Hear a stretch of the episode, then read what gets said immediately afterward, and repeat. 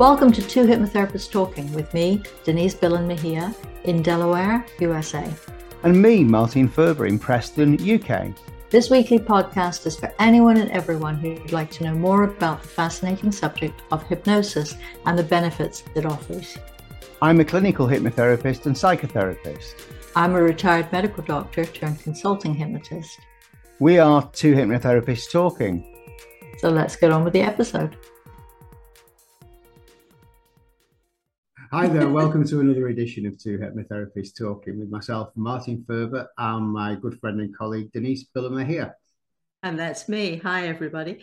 And today we're introducing Dr. Sue Peacock in the UK, who is a health psychologist. And she's going to explain exactly what that is for the Americans, because we don't call people that, and uh, also talk about her special interest, which is pain and anxiety. So thank you, Sue. It's so nice of you to join us today. Thank you very much for asking me. It's an honour. Thank you. So, can you tell us a little bit about yourself? Yeah. Where Where are you in the UK? Are you south or north? Or? I'm, I'm, sort of. Well, I have two clinics. Uh, well, I'm online really at most of the time at the minute. But uh, pre-COVID, I had a clinic in Milton Keynes and a clinic in Bedford. So mm-hmm. I guess Bedford is probably about 50 miles north of London, I guess, and Milton mm-hmm. Keynes a wee bit further. Um, Milton Keynes is probably best known as being one of the cities between Cambridge and Oxford. It's kind of midway, so so that's that's that's where I am. Okay. Um, yeah, I've been a psychologist for 25 years now. Um, I worked in the NHS for over 20 years and about five years ago I went into private practice which is fabulous lots of freedom and I can see who I like and and uh, choose how I treat people so it's fabulous yeah. That's great. So what what differentiates a health psychologist from what we in the states will call a clinical psychologist? Yeah. Well, in, in the UK there's lots of different branches of, of psychology. Um, uh, health psychology is is a relatively new discipline in terms of of of, of speciality, I guess. Um, I tend to specialize in physical health.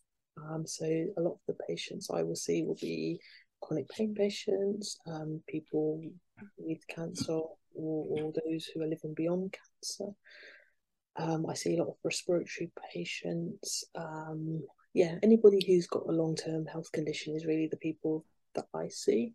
I also see quite a lot of people with with insomnia, and then mm-hmm. you know the insomnia is actually secondary to, to the health condition right. that they have. Um, or, or perhaps causing it because yeah. sleep deficits can cause so many problems. Absolutely, yeah, yeah. So that's, that's, what I tend to how do. did how did you become interested in, in hypnosis? yeah, hypnosis has always been one of those strange things that kind of fascinated me, really. You know, having seen it on TV like most people before you even delve into it. I really first got interested was I was working in a pain clinic in a, in a sort of a local general kind of hospital, and you know the, the techniques that, that were taught like CBT, which you know is is a good therapy for some, but it's not it's not right for everybody. And that was kind of back in the day before acceptance and commitment therapy and all of these other things, and mindfulness, and all that have come out. Um, so it was about trying to do the best for my patients, really, and trying to find what something that worked for them that was going to make their lives a little bit better. Whether we could get rid of the pain, or whether we could just turn it down so it was manageable, so they could get on with their lives, even mm. to the extent of going out and having a cup of tea with friends and, and not being sort of socially isolated or some of them were able to do voluntary work or go back to some kind of paid work or just you know get their lives back. Really. And of and of course, being isolated makes pain worse. Absolutely. You've yeah. got nothing to distract you from the pain. No, no, it's it's one of the reasons why we set up a support group. Um, mm-hmm. Because what we used to find was mm, we used to we we we run we used to run a, a, a pain management program, which back in the day was very much CBT. Now is more sort of acceptance commitments, but back back then it was CBT. That's actually, if I could just stop you there, that that's not a term I'm familiar with. It's probably called something else over here. could you just briefly a little a little segue talk about that for yeah. a second?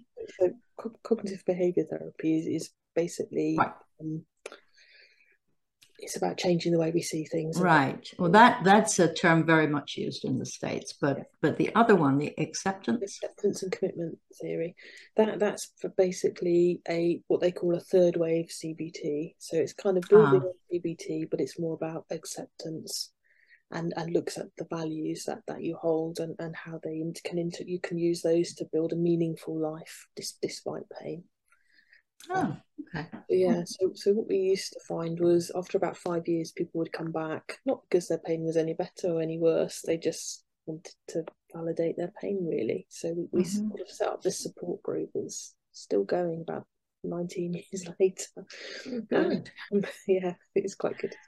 Um, but um, so yeah, so what we found with that that wasn't really a medically psychology thing. Okay, I'll do the odd talk and that, but more we get speakers in who are you know into gardening and quizzes and and sort of social things so so mm-hmm. people could get get their lives back and have friends but it was like friends who understood exactly i think that's yeah.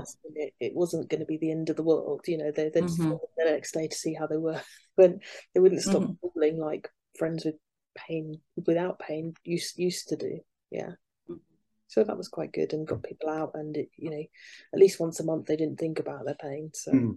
we, we sort yeah. of just laugh and joke and you know have fun so did you find that um, people regularly adapted to a, a, supportive atmosphere of group therapy as opposed to you know my pain's worse than your pain type of thing or... yeah yeah it's interesting because when they used to first start on the pain management program we used to have a, a, a kind of a rule that they weren't going to talk about their pain. They could come and talk to me or my colleagues, but mm-hmm. they couldn't talk in the group about their pain mm. because, you know, they do have those pain competitions, don't mm. they? I've medication, you've had that, da da da da da. You know, so we, so because they'd all been on the pain management program first, there was kind of this unsaid rule that we didn't really talk about our pain in the support group. so it was, it, it kind of you know transferred that you know if I was there and they wanted to talk about the pain, they'd come and talk to me, but they wouldn't sort of take call and and tell everybody about about their pain. So so that mm-hmm. worked quite well. Yeah. So that the whole run of the meeting would be a big distraction from pain then in Yes. Yeah. Yeah. Yeah. yeah. And that so once a month, once a month meeting. Yeah, once a month, and then when they got a little bit braver, some of them who liked arts and crafts and that kind of thing set up their own little group. Um, That's so good yeah, it's good. It's really good that they kind of felt that they had the confidence to to do it. So they have now. They've got once once a fortnight. There's the the craft group, and then the other fortnight is is the general support group. So there's at least two things, and lots of them have got little groups within the support group, if you know what I mean. Mm-hmm. So they'll meet for coffee and go to houses and go for walks, and some of them go to disability swimming sessions together and all that kind of stuff. I would imagine that that allows them because they know that everybody understands chronic pain and how how it can disrupt your life.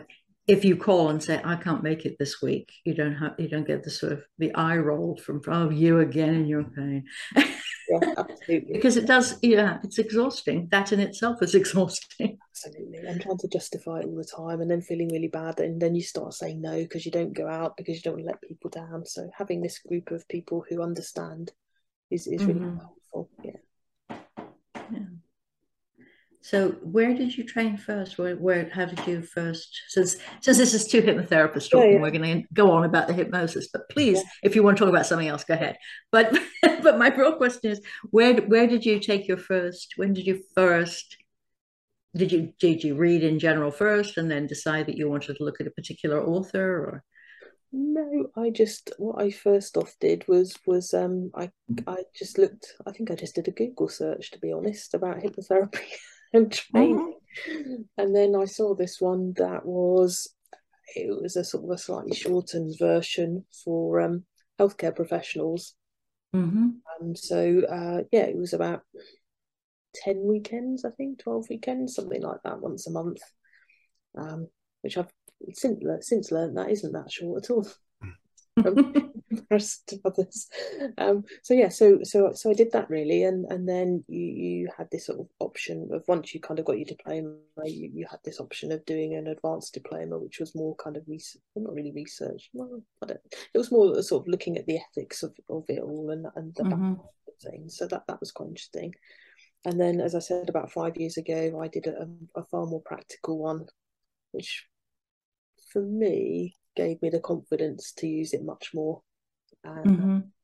you know just give it a go and see what happens in, in a typical not that there's that many typical patients but somebody who's been sent to you or or somehow wound up at your door now that you're no longer within the nhs uh, but presumably somebody said I know this psychologist, she'll probably be able to help you with your pain. What would be the first thing you would offer them? Obviously you have an intake, which is probably longer than the 20 minutes that Martin and I do to make sure that uh, yeah, it's not I, too. I, I, feel, I, guess my first session is probably, well, they're all roughly an hour. Um, mm-hmm. I, I, guess the first session, like you say, is the intake, finding out about the pain, what's it like, how long they've had it, what medications they're on, who else are they seeing, all that kind of stuff. What, mm-hmm. what, what, what, um, what, what's the biggest impact on their life? What, what areas of life is is it affecting? And then, you know, my last you, question tends to be: uh, Is it? Excuse me. Is there a lot of secondary agenda stuff? Um, I would say no. I think that's thinking about the time in the pain clinic. There's probably only about two people that we've ever thought that about, and it was quite funny mm-hmm. because the the consultant that I used to work with, the she was an anaesthetist, and um, yeah, she's retired now, bless her, but she was great. Um, and we we had this lady outside our room once, and, and pain clinics, well, all NHS clinics run late, don't we? And we know was notoriously always running late in our clinics because we spent time talking to people, listening, and everyone who who kind of was a regular kind of knew that, so it was fine. They didn't mind too much. But there was this one lady who was a new lady once, and she was getting really upset, and the nurse kept coming in, said, "You got to hurry up, you've got to see this lady. She's in tears. She's in tears." So we kind of juggled things and got her in sooner and you know she she seemed reasonably genuine, like you know as best she can mm-hmm. And you know, my colleague thought the same. And then as soon as we had finished, we we looked out the window and saw her literally sprinting up the hill. running for a bus. Oh, so that that wouldn't be what I would refer to as secondary agenda. Then that would be sort of fraud. and on the other hand, maybe your session was so fabulous, she felt so much better. Yeah, I was thinking more the people the, the the agendas that people don't realize they have. Oh, they don't realize that they gain a lot of other sympathy. I mean, the, it runs out, but oh, there is. Yeah, yeah. Um, I think the, it stops the kids moving to Australia because mum's sick. That kind of stuff. Yeah, there's, there's, a, there's a few of those, but to be fair, I don't know that I've seen many of them. I think. Mm-hmm. I think because of the nature, of, particularly of, of pain clinics in the UK, because it takes so absolutely ages to even get there. I think all that's mm. kind of gone and all the sympathies been left behind years ago.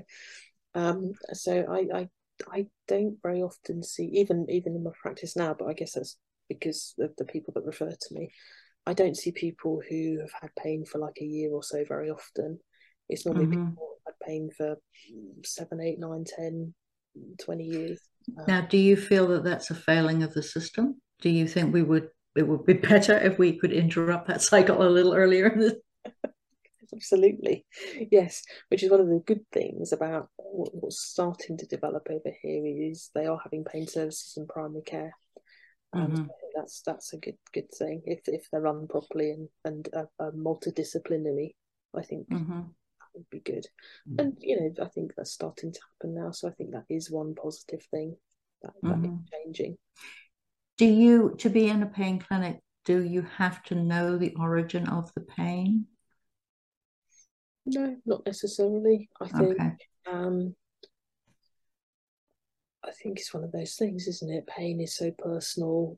It, you know, you could be referred pain, couldn't it? It could be mm-hmm because you've got pain in your back doesn't necessarily mean it's coming from your back. It could be yeah. or something, couldn't it? So we didn't necessarily always have to have a, a set diagnosis as such. And even now, I I see people who just tell me they've got pain, so we don't have like a, a you know a, a set diagnosis of I don't know, arthritis or whatever. It's just very it's just pain. And even mm-hmm. those ones who come to me who do the doctor shopping thing, you know, trying to mm-hmm. find somebody who, you know, they keep going around, don't they, till they hope to find something that's going to, you know, have this magic cure for them. Um, you know, even they might they'll say, oh, "I've got this diagnosis, this diagnosis," and I say, "Let's just call it pain." That's fine. if you've got chronic pain. I like to write less. do you? do you uh, do many of your patients client we have to call them clients here but you you as a, a licensed physician physician a licensed doctor of psychology you can call them patients. Uh, do you um, do you see many who are on opioids or other pain medications as well? Yes. Yeah. Okay. Yeah. Um yeah. Well obviously that that works quite well in pain clinics because you have the, the the doctors and the nurses. So that, mm-hmm. that's quite a good referral system. You know, you can say, "Well, can you go and see you know, the doctor, the nurse? They want to reduce mm-hmm. medication." Um, for now, um, what I tend to do is if they've been referred, quite a lot of my my my patients, clients are, are referred by pain doctors. So I've refer, you know write to them and say, "Yeah, we've done some hypnotherapy, we've done this, we've done that, whatever." Their their pains you know improved now. I think you need can can please could you consider reducing their medication and and you know leave it to them because obviously they do the medication and you know have to be respectful of that. Um when you're seeing clients do you find it equivalent to be working online or in person or do you find one works better than the other or does it just depend on the client I think it depends on the client. It's it's an interesting question, isn't it? Really, because before COVID, I would never have dreamed of working online mm-hmm. at all. And it was something I said, no, no. As soon as I can go back to my clinic, that's what I'm going to do. but it's interesting because most I keep now now and again I say to my clients, if I went back to clinic, would you, do you prefer to see me there? And they'll say, well, we like to see you, but we prefer it like this because you know it's it's quicker. You know, there's no parking issues, there's no time to get there. Mm. I think um, anybody who's suffering with anything that's stress related, they're, they're quite happy to see, you know, to see yeah. people online. Right. I was um, really surprised because I you say, you know, there's there isn't the travelling problem, the parking up, which is always stressful, and, and the expense. Yeah, and then you know, some of my chronic pain patients, not that I encourage this, you know, turn up in their pajamas online, and so I know it's gonna be it's a bad day when they've turned up in their pajamas, but you know, um, but you know they haven't had to have that that stress and that pain. If it's a bad day of of, of getting dressed and getting washed and whatever to, to come out so. Right and therefore they may not have to miss the appointment whereas physically they might have had to yeah know. yeah. Um so so i think there's there's good and bad. I've, I've, I've definitely got much more used to it. Um like i say everyone's quite happy online at the minute. I'm kind of getting a little bit of cabin fever sitting in my back bedroom for so long but you know so, did you actually close down your clinics, or do you still? I I I sort of I've still got the the one in Milton Keynes is is still going, and I still mm-hmm. do. I, I don't actually physically go there, but I still see people there, kind of thing. Mm-hmm. Uh, uh, my Bedford clinic because it was a it was a room in in a house, and that the house got sold, so I haven't actually got that room anymore. Ah, okay. When I eventually go back, to, well, when the when the demand's there to, to go back to face to face, I shall be looking for somewhere else. But I'll probably have the the there's a there's a the, where I'm my clinic is in Milton Keynes. It's a private hospital, and they've got one in sort of Bedford way. So I'll probably hopefully get a room there. Mm-hmm. So could how I? Many, just, oh, sorry, go on. Denise. No, no. How how many clients do you see in an average day? I, I assume it was quite a lot when you were under the NHS. yeah, in the NHS it was quite a lot, but to be fair, it's just as probably just as much now. I, um, I probably see I try not to see more than seven a day. Mm-hmm. Occasionally, it's a few more, but not by choice. it's more of well, at an hour at an hour a person plus all the paperwork. yeah, yeah, it's a fair bit. That's a long day. Yeah. yeah, I try not to work Fridays. I try and keep Fridays as my admin day, but um, mm-hmm. but you know, I am I, it's my least favorite bit of the job, so I can easily be distracted from that. What's the most interesting client you've seen, do you think? I think, oh, there's been so many over the years. Um, I mean, interesting from a clinical perspective. Everybody's an interesting person because they're all unique. yeah, I, think, I think from an interesting point of view, um, as in interesting to us, I saw a young girl who was about 17, because I don't very often see young people. I usually see sort of adults. Um, she was about 17. And I only saw her because nobody else would really. So I said, Mm-hmm. okay then. Um, she'd basically been involved in a, in a road traffic accident. I don't know if you know Milton Keynes, but it's notorious for roundabouts. Roundabouts. it's called Whiplash City because there's so many roundabouts. Um, ironically, you know, I've had an accident at one of the roundabouts, but anyway, um, but yeah, so she she was a young girl. She she'd had an accident. Basically, she they uh, she was in the family car and she was in the back seat, and they'd come round a roundabout and a car had basically gone into them. And long story cut short, she had got back pain, um, and and trauma, got post traumatic stress type symptoms Mm. from, from from the accident. She was the driver. No, no, she was passenger back. Yeah, I think it's her mum who was the driver. Um, and yeah, she was she was interesting because when she came to me, she was a very kind of stereotypical pain patient, very gingerly walking about, not really Mhm. moving, not really bending, kind of rigid, and Mhm. had, had done the physio, had done the whatever. You know, you know how they tend to have to do the rounds before they get to people. Right. excuse me. Um, so yeah, so she she came to me and we had a bit of a chat, and we we we looked at the the, the her pain, how it's impacting her life. She was she was supposed to be doing her A levels, but she would she wasn't doing her A levels because she was off school. Um, she was absolutely terrified to go in the car. Every time she went in the car, she screamed. And the, apparently, her poor mum, the first appointment she came with me, she come from Luton to, to Milton Keynes, which is probably That's a ways. about 20, 25 miles or something, I think. And um, yeah, probably a wee bit further. But, but anyway, but she literally apparently screamed the whole way because she was so terrified about being in, in the car. So we kind of had a you know the initial chat as as, as we do, and um, it it really emerged that her pain was almost secondary to to the the post traumatic stress stuff. Mhm. So we did some EMDR on on her for the for the for the trauma, and that what was interesting was we did that, and the pain lessened, and then we did some hypnosis, and the pain went. So we had about five six sessions, I guess, Mhm. and yeah, and then I I normally you know email them a couple of months afterwards, say hey how you doing kind of thing, Mhm. and yeah she she had gone back to school and was studying her A levels. And what was more incredible was she was actually learning to drive. So it was, which was great. Great. Um, and she got her life back on track. And, you know, for somebody so Yeah. young, it was, it was a really big thing for her. So that, Oh, that well, was interesting. That's Wow. wonderful. That's a great success story. Sue, just for the benefit of our listeners, because we're, we're appealing to everybody, can we just enlighten them as to what EMDR Oh, may be? Yeah, I always have Um, to think about this now. yeah, no, no, it's fine. I, I always regard EMDR as a type of hypnotherapy anyway. Yeah, you know, yeah. with So a light. It, it stands for eye movement desensitization and, and reprocessing. And and basically it's a, a NICE guidelines treatment for, for, for trauma. And I'm not sure anybody really knows how it works. It seems to be quite quite vague because I do, like you say, think a lot of it is is quite hypnotic, really. Mm. Mhm.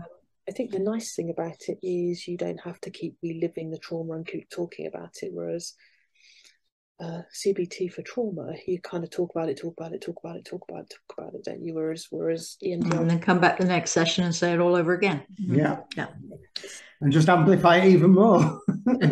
I, I was so so glad that I, I could have for better things than that. So yeah, so so yeah, that, that that's that's that's what we did, and and you know over time she we we sort of did that you know a bit a little bit of graded exposure stuff as Mm. Well, um and yeah, it, it was just really nice to get this email back to tell me that she started her driving lessons. Fantastic. Sue, can, can I just take you a little bit back to earlier in this conversation? Um, just because we're coming up to cough and spluttering season at the moment, you mentioned hypnotherapy and respiratory conditions, you know, Mm. perhaps, I don't know, asthma, COPD, bronchiectasis, that type of Yeah, thing. Can, can we talk about that a little bit? Because I think some of our listeners and viewers may find that really beneficial. Yeah, I think for a lot of people, as as we've kind of alluded to earlier, with, with long term health conditions, a lot of it is about anxiety of, of the Mm. condition and, and fear of, of making it worse. And I think because when people get um, anxious, like they hold their body quite quite stiffly, don't they? And, and Mm. it's in the kind of a, naturally protective kind of way. And because they're holding themselves so tight and so stiff, they probably can't even breathe properly to start with. Mm-hmm. So we do quite a lot of re- relaxation stuff. Um, we do quite a lot of this. This is quite fun, but quite childish. But it's quite fun. We we we get um you know um bubbles that you had as a kid with a little wand and washing up. Mm-hmm. We do quite a lot of that, yeah, because we're all naturally really competitive, aren't we? So we always blow the biggest bubbles that we can. So and and in relaxation, the outward breath is the longer breath. Mm. So, so, we we you know when I used to see people in person, we would be blowing bubbles together in clinic. quite fun. Good job nobody came in really because they'd, they'd look and think she's gone mad. but but that was quite good. Partly because it was relaxing, partly because for, for a lot of people it evoked the times of, of being a kid when life was fairly straightforward and and, and quite stress free. And they're smiling. Mm. It just lifts that just you know that smiling and laughing really does make you feel better. Yeah, absolutely. Yeah. And we we always try and laugh because like laughter is the best medicine, really, isn't it? You know, mm-hmm. and again, you know, makes you breathe deeper, doesn't it? So it's also another good reason exactly. for doing those kind of things. Um, so yeah, we we we try and have fun in my sessions. You know, mm, sounds like it. Kind of serious and suited and booted, but we do have fun. mm. Yeah, because I'm just thinking from sort of from um, attacking the problem from two angles because with, with breathing difficulties. Mm-hmm. Um, was as somebody with asthma and COPD myself, um, I know when I first started to learn hypnotherapy, being hypnotized, just the act of the breaths following what the hypnotist is telling you is in that moment is helping you because it's a breathing exercise. Yeah, yeah. And, and then the long term effects of it afterwards as well, of course, as you say, with stress reduction, with yeah. holding yourself better. Yes. yeah. Brings your blood pressure better. down. Yeah, yeah, absolutely. And I think you breathe properly, don't you? When when you're in hypnotherapy, you, you don't do that chest breathing thing like we all do, do but you kind of mm. breathe like we're supposed to. So it's it, it's much more relaxing, isn't it? And we learn to breathe better and deeper. Mm. to breathe that. out more slowly. Yeah. Yes, but Bobby use the bubbles, yeah. I'll start sending it. Right. Now. For your session, please get a bottle of bubbles. and talking of uh, something else you mentioned earlier, Sue, um, and I know you've, you've, just come on here to have a chat with us, mm. but I need to mention something now because you mentioned long COVID, and I know you've co-authored a book on long COVID, haven't you? Yes. So I'm going to put a slide on it at the end. Thank you. oh no, no problem. It, what is it? Coping with long COVID. Mm, hang on. Have you got a copy handy? Uh, where is it? I've got one somewhere. You disappear into the imaginary wilderness behind you. like Tinkerbell in the woods there. I don't know if I see it. Uh, hold up no, it's good. Yeah, no, coping with long COVID. Yeah, it's fabulous. Put it in front of you because it's. Oh, you're just showing it from my. Yes, that's it. Yeah, excellent. Fabulous. Yeah. I, I, will put a slide with the actual cover of the book on at the end of the video for people. Thank you. Thank um, you. As I say, I, I, I, well, I've got a copy of the book. That's why I remembered it. Thank you. Thank you for buying it. Actually, COVID also gave us all um, a, an additional area of it. Not that it wouldn't have been useful anyway, but so many people have, have needle phobia. Yeah. It's another it's another area that hypnosis can so much help. Oh yeah, yeah, yeah, absolutely. Before long COVID, I I part of my sessions in the hospital were in the cancer unit, and we we oh, yeah yeah for for you know when people used to come in and uh, need their chemo and whatever, and they have a little bit of a meltdown. So I quite often get paged. so if you're not in clinic, can you pop So yeah, and and you know, I, I, did teach one of the nurses down there a little bit of hypnotherapy. Mm-hmm. I wasn't there because she she was all you know. I, I literally really had one day a week was contracted there, so that wasn't really. Mm. really I mean, that would be an incredibly strong fear to have if you were having chemo for cancer, and your fear of that needle is greater than your fear of cancer. Yeah, that is a strong yeah. fear. Yeah, absolutely, absolutely. So yeah, I think you know with a, a few little you know hypnosis techniques and a little bit of singing and a bit of tapping and a bit of everything. And yeah, mm-hmm. we could get the needle in. Singing was surprisingly good. Not that I'm a good singer at all. it's breathing again. yeah. breathing. absolutely breathing yeah so so yeah so it was quite nice to teach one of the nurses a few sort of basic techniques so that that was helpful yeah because like i say she was there all the time um, so she could she could deal with most people if i was in clinic or whatever so, so just from a personal point of view because you've worked in the nhs and you work privately we all know that the nhs is it the NICE website where they recommend hypnotherapy for ibs and um, for other things as well. But the NHS don't fund or provide hypnotherapy. Where, where do you see it going and where would you personally like to see it going? I think there's probably a few people like me when I worked in the NHS who would use it and nobody realised until mm. I used to hmm. get my clinic letters. um, I I like to think that they're becoming more enlightened. Um, I think I think because there's more evidence base about it now, isn't there? There is some decent um, mm. decent research, especially by that guy in America called Mark Jensen, I think he's called. He does some really quite. I think he's called that. I've got his book somewhere. Yeah, Mark Jensen.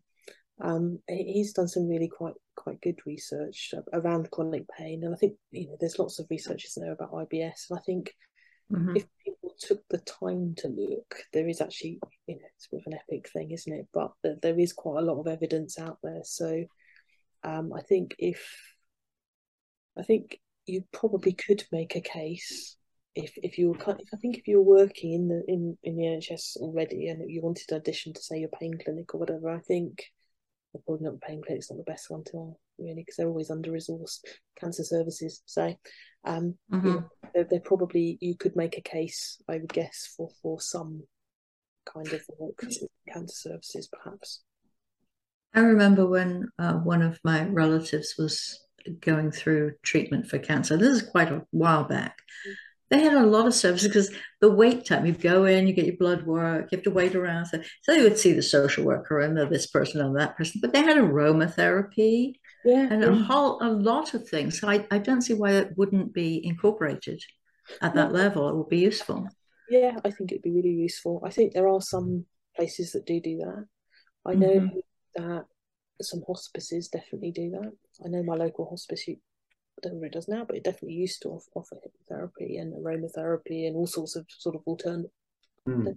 No, no, just not alternative because there's no alternative to. Yes, complementary is good. Yes. I mean, when, when like... I went to the pain clinic, we used to do um, reflexology and acupuncture and all things like that. Um, sadly, when the nurse retired, they didn't get anybody to do the reflexology again, but we, we always had acupuncture and things like that. Mm-hmm. Um, so I think I think well funded services like like cancer services, whether they'd agree with the, that they're well funded or not, I don't. know. From my in comparison to a pain clinic, they're well they're well. Mm-hmm. Um, I think they could probably make case. I like to think that in the future that more people will be kind of a bit like me and, and learn new new techniques for to to, to give to offer choice to, to the to patients clients so they can a, a, lot of a lot of it is just exposure. We don't talk about it at, at early enough in training for people to realize it. I have uh, one client who has a seizure disorder and so i see her physically. Almost all of my clients i see online. Um, but a local doc her local doctor who's an easy walk for me so I'm, I'm seeing her over at their office and i had a big they had a big meeting with all, all of the staff from clinic on their admin day um, about you know the fact that i was going to be around you know i was actually i was allowed but in the back uh, that sort of thing. And one of the the uh, the nurse practitioner who who does the um, reproductive services who does uh, places iud oh, would it work for this? Because and I said, yeah, want me to teach you? oh, really? I could learn this. Yes, you could learn this. it's, it's just such a big world of, of, of opportunity, isn't there? That mm-hmm. you know need needs to be filled. Right. But first, we have to get it recognized and, and get away from the pocket watches and the cloaks and yeah, the yeah. ooh stuff. Yeah. yeah. yeah. Can I just clarify, Denise? You're not talking about an, a hypnotic IUD there, are you? In the same way of no, no, I am, I am talking I don't about. think that would work. I, I would not recommend it. No. Although there are hypnotists who work in fertility on the other ah, side. Ah, yeah, yeah, the way. but um, yeah, it, it is to to to deal with the fear of pain, Yeah. which is associated with the procedure. It's a very simple And- procedure. Yeah, it's a fear of invasion as well, I would imagine. It's a very personal procedure. Yes. Yes. So, and there are probably a thousand other things that would be useful in that clinic setting. Yeah. Well, good job you're there because you can spread the word. Yeah. yeah. Well, we've got to get through the attorneys. there's there's all sorts of legal things, but I am allowed to at least see this one client there and talk to the staff, so it's okay. It's a starting point, yes, it's a starting point exactly. and I guess we I think for, for me, it's just like a, a mission to get hypnotherapy accepted as other talking therapies are accepted, you know, Yeah, or so. as EMDR is accepted. As you say with EMDR, they're not, they're not exactly quite sure how it works, and the same could be said of hypnotherapy. We know Mhm. it brings down stress and helps anything that's exacerbated by stress. We know it's good for dealing with for distracting, for building, you know, new positive thinking processes. But this, I, I still don't think you can summarize the whole thing in a paragraph of exactly how it works. Though. No, I don't think so. I think there's there's so many there's so many different angles to it, isn't there? And I think there's I think probably most people respond differently depending on Hmm. Or what they bring bring to your clinic. Mhm. Okay, Re- really of course- controversial question then, here, because you're both doctors and I'm not. I'm just a therapist. Okay, Dr. just- Denise, hypnotherapy, pseudoscience, yes or no? Absolutely not pseudoscience. Lots Dr. of Sue. evidence that it works. Pseudoscience, yes or no? No, I don't think so. No, great. No. So, I think you know, the, It doesn't matter what I think because I'm not a doctor. it doesn't matter if No, I, I, I think there's a, a tendency for people to make up things in order to. ex- I mean, it's like when you talk about the theory of mind. You know, Mm. obviously it's a model. we don't have. Oh, look, this is the mind. We can't do that. But you have to explain things somehow. This is the way I'm explaining it today. It's not. It's just not that simple. We don't understand where our awareness, where our conscious, you know, it's not. It's not this little box in your brain. Remember mm. back in the day when we thought that memories were just in little tiny bits of, you know, little, little box, and if you got that little box got disturbed, you, that memory was gone forever.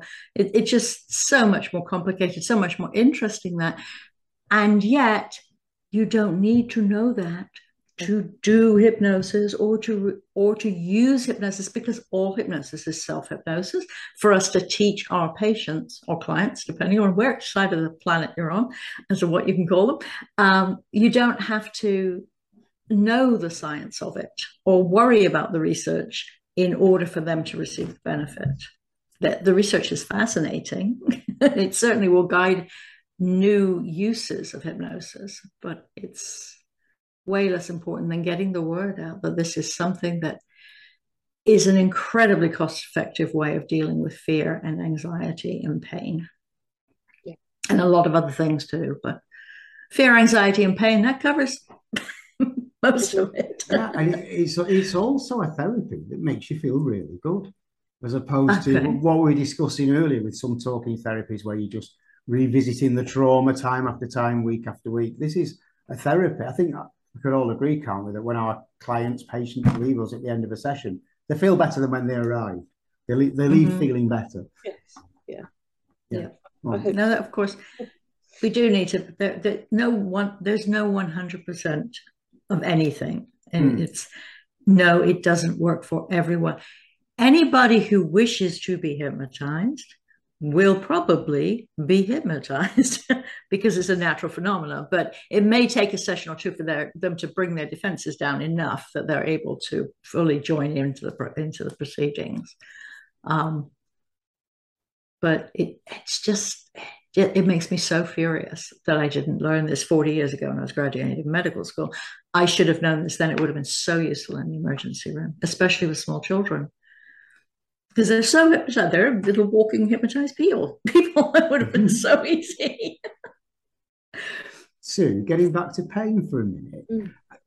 do, do you have, obviously you can't mention specific examples, but have you had the experience then of people coming off long-term um, painkillers, you know, the, the, um, the strong stuff, and hypnotherapies help them to either wean them off slowly or get them off, or however you do it? Yeah, I think hypnotherapy. Uh, I'm thinking about some, some some examples kind of over the years. I think what's what's the challenge is the the client patient believing that they can come off them. Mm. Mm-hmm. Doctors actually agreeing for them to come off them. Although saying that that is getting a little bit better now because there's this big thing about getting people off op- opioids. Mm. Um, they shouldn't be on really, but anyway, that's a whole whole other debate for mm-hmm. probably. Um, so yes, I have I have seen people over the years re- reduce off of off of um, opioid medication, and there is a few that don't take any medication, and a few that haven't got any pain at all.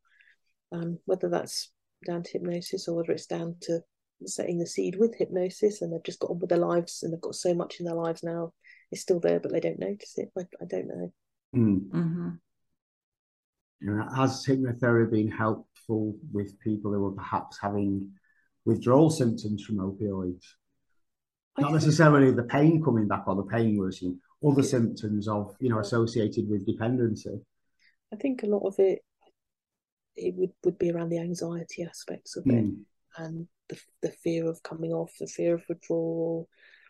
Um, I think quite a lot of it is about education, isn't it? When they're mm. coming, not not necessarily on my part because I don't know huge amounts about the medication, but the, the doctor, hopefully, particularly pain clinic doctors, you know, mm. they will take time or the nurses to to talk them through a withdrawal program.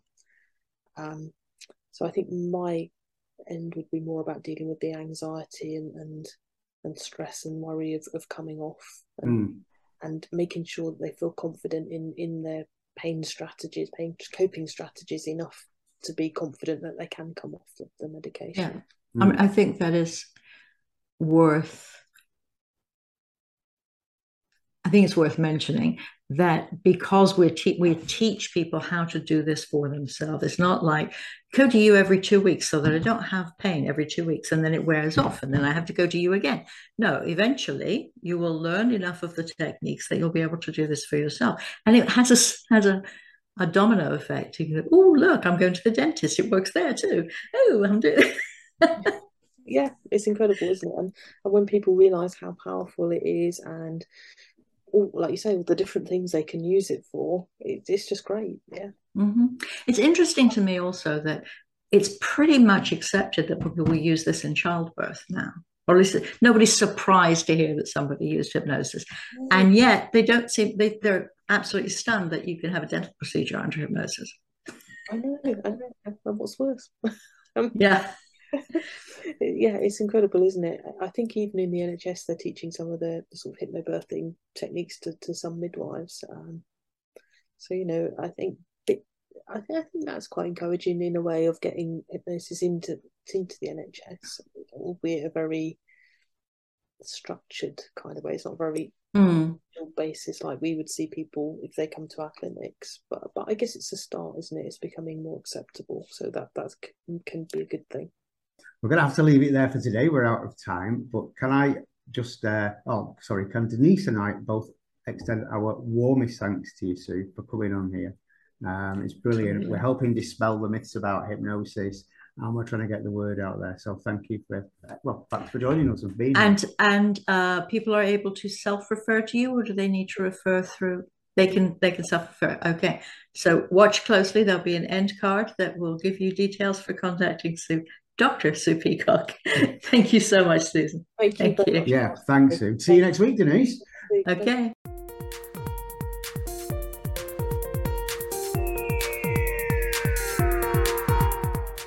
We hope you've enjoyed listening. Please remember, this podcast is designed to give you an insight into therapeutic hypnosis and is for educational purposes only. So remember, consult with your own healthcare professional if you think something you've heard may apply to you or a loved one. If you found this episode useful, you can apply for free continuing professional development or CME credits using the link provided in the show notes. Feel free to contact either of us through the links in the show notes. Join us again next week.